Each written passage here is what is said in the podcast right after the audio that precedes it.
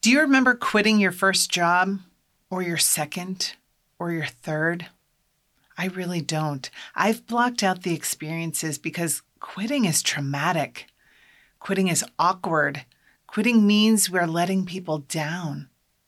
We're showing our cards that we can't do it all. Or is it? Why can't quitting be viewed as opening us up to new opportunities? Why can't quitting be viewed as self care? Why can't quitting be the best darn thing we ever did? This week, I dissect the old adage that quitters never win, and hopefully help you see that quitting is just the beginning. Let's go.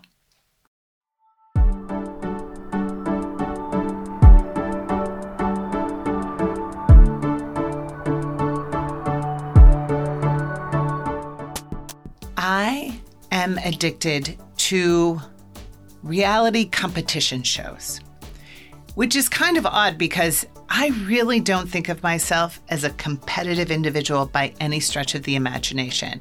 But I have watched every episode of Amazing Race twice. Same with Top Chef and same with Project Runway. And this summer, I was watching all of the Project Runways again. And every season or two, there's always one person who just reaches a point where they just can't do it anymore. And they excuse themselves from the competition.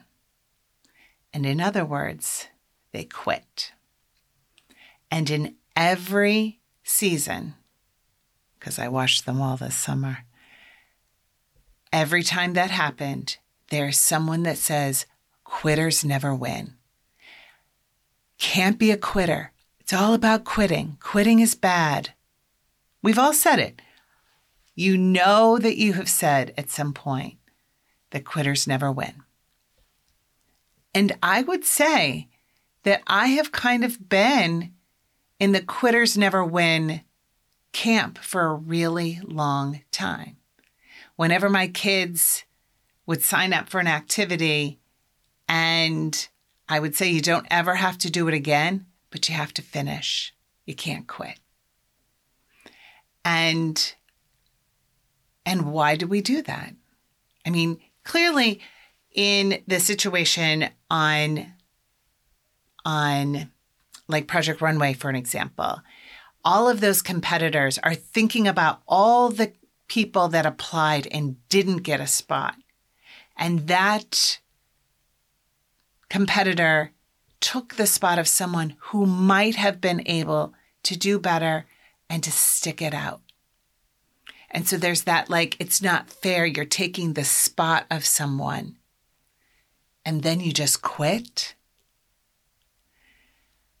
There's also this thought of, as a mom, that I just wanted them to have a follow through.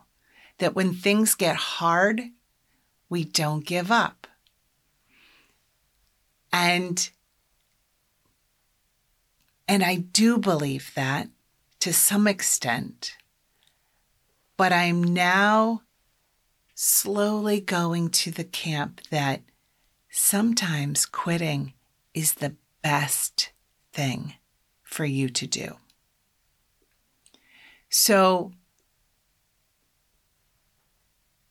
when my little one, who's not little anymore, was um, I've written articles about this. I think I probably talked about on the podcast. He was born athletic and he came out like swinging. He can hit things. His eye hand coordination is extreme.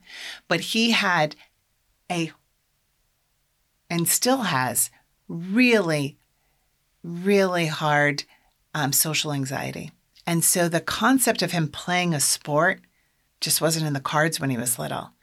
And but he loved loved playing in the backyard, in the house, wherever the case is. And slowly but surely, and that's a podcast for another day, he was able to overcome his anxiety such that he could play hockey, which he was obsessed with. And so we got him through all of like got all the things that needed like learning to skate and taking skills and so forth. And he played on a hockey team and he loved it. And then and we worked a lot. I mean there was several years like all in and oh mir is a hockey kid. And then covid hit and hockey changed because now we can't have they weren't having spectators in the stadium or in the arena. And so he would have to to continue playing hockey, he was going to have to go into the arena on his own. If his skates got untied, he'd have to do it himself or ask someone. If he got hurt, we wouldn't be there. We would be outside in the parking lot. And it was just too much for him. As much as he loved to play, it did not, it was not, not good.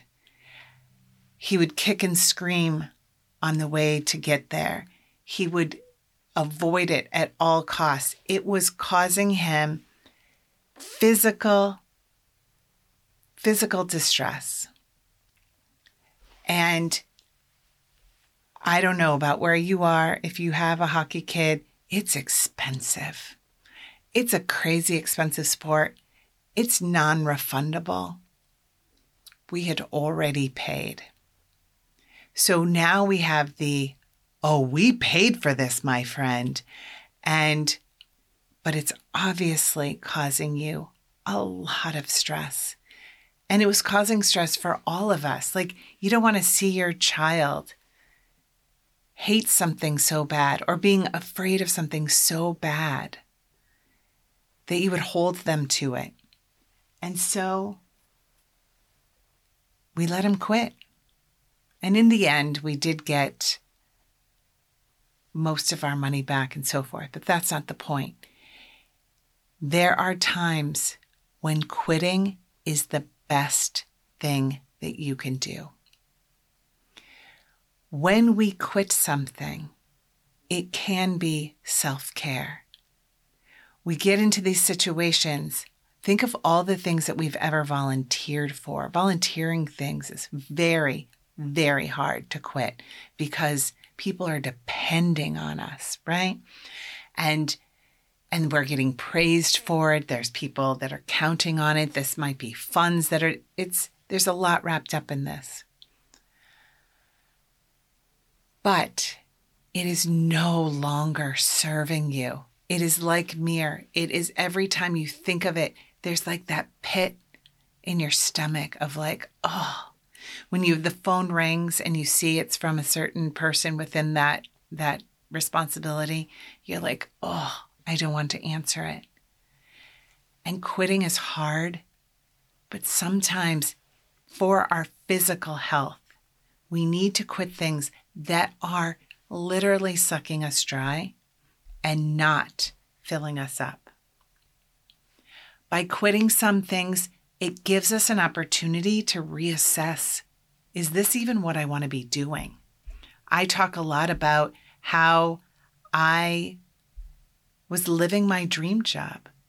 I loved, loved, loved my job as an interior designer. It's all that I had wanted to do until I didn't. And if I would have just stayed saying,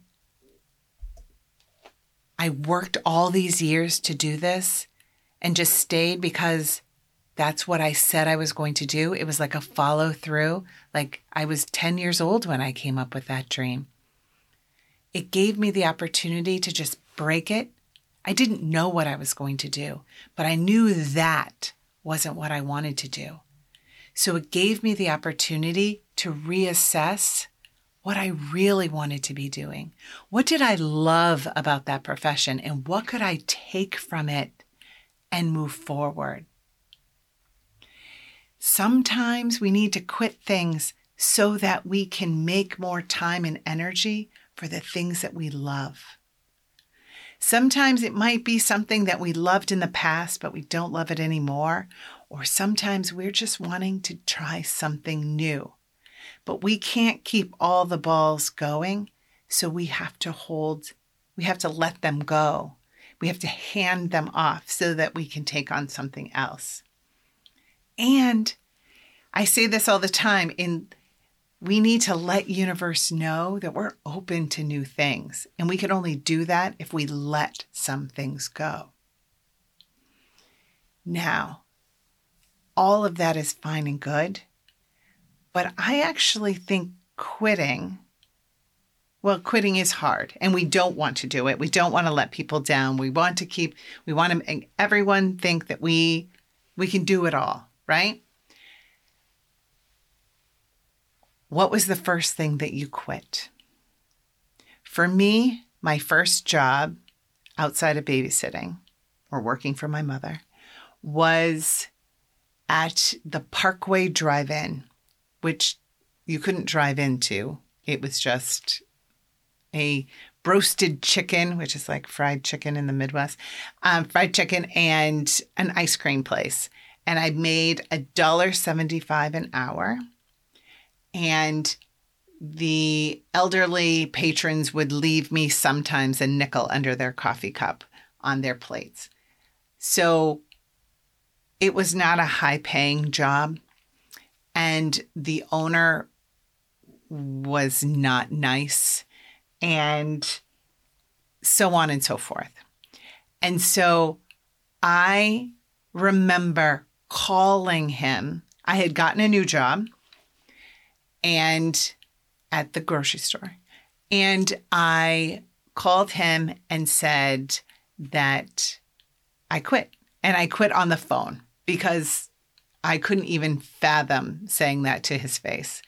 And I will say that every other time that I've quit something, I have blocked out the quitting. Like I know that I quit and I got new jobs and whatever the case is, but the actual coming to the place of doing it, I have now no memories of ever quitting anything.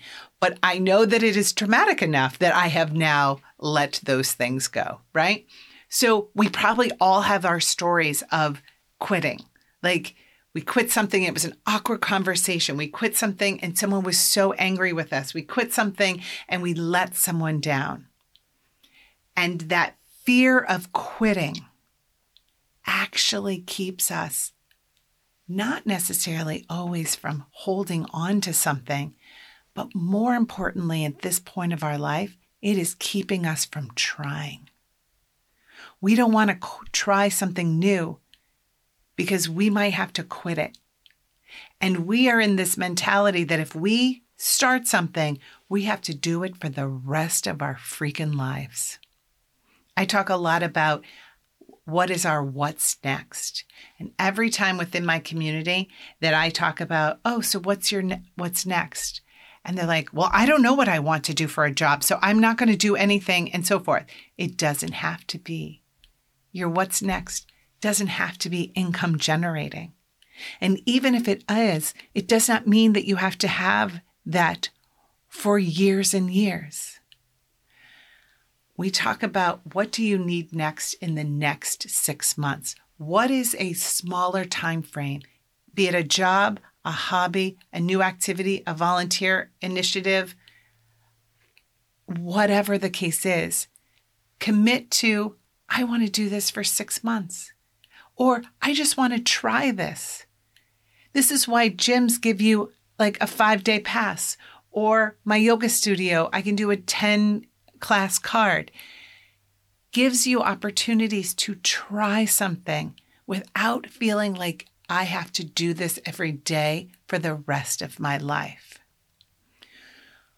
Before we start something, we so focus on the end result of like, oh, well, I have to do this so that I can get to this place. If I want to go to the gym, I have to go to the best gym, the biggest gym. I have to be like, weigh only four pounds when I come out on the other end, and so forth. And we get so wrapped up in what could possibly be that we get overwhelmed and we don't even start. We're also afraid of failing. What if we don't like it? What if What if the person that we go to work for doesn't want us? What if, what if, what if? I also have a whole podcast on the fact that not, we're not really afraid of failing. We're afraid of. We are afraid of succeeding. We go to this place of if I try this new thing, I'm going to have to buy $1,000 worth of art supplies and take 75 classes. And oh my gosh, now I have to go to Costa Rica for that retreat. We're just asking you to take a class. What is that one thing that we can do that is small? We don't want to start because it would just be a waste of our time. And then I'll have to quit, and then I'm not going to do it. Think in your life on both sides of this equation. What are the things in your life that you need to let go of, that are no longer serving you, that are no longer filling you up, that are actually affecting your well being? It's okay to quit. And on the other side, what are the things that you really would love to try, but are afraid to start for fear that you may need to quit. I have a client who really, really, in her mind, wants to get a job. But every time I bring it up, she's like, Who would want me? I what if my daughter needs to come home from school? What if I, you know, she has like half days? What if there's all the reasons that we come up with as to why someone doesn't want us? Right? Everyone wants you. You are wanted, you are valuable, and when that you go in with that knowing, you can work through the rocky parts of starting. And everyone is flexible these days. Flexibility is the name of the game. What can you let go of so you can bring something new in? Find one thing on one side to let go of and one thing that you can embrace that's new and set a parameter such that you don't have to worry about the quitting. You don't have to do it forever, my friend. You just have to try. Just try. And know that there is, with every new venture, volunteer, job, initiative, hobby, we reach a place that it's a little hard. And that's where I ask you to just try a little bit harder to get through to the other side, to get through the, the awkward beginning, the being the novice, and so forth. That's what we're asking our kids to do on following through, not to get to a place where, where, where we're getting an ulcer because it's just, it is just so hard. But I say to my kids, we don't make big decisions on hard days. Give yourself some grace, give yourself some space. You've got this. I hope you guys have an amazing week.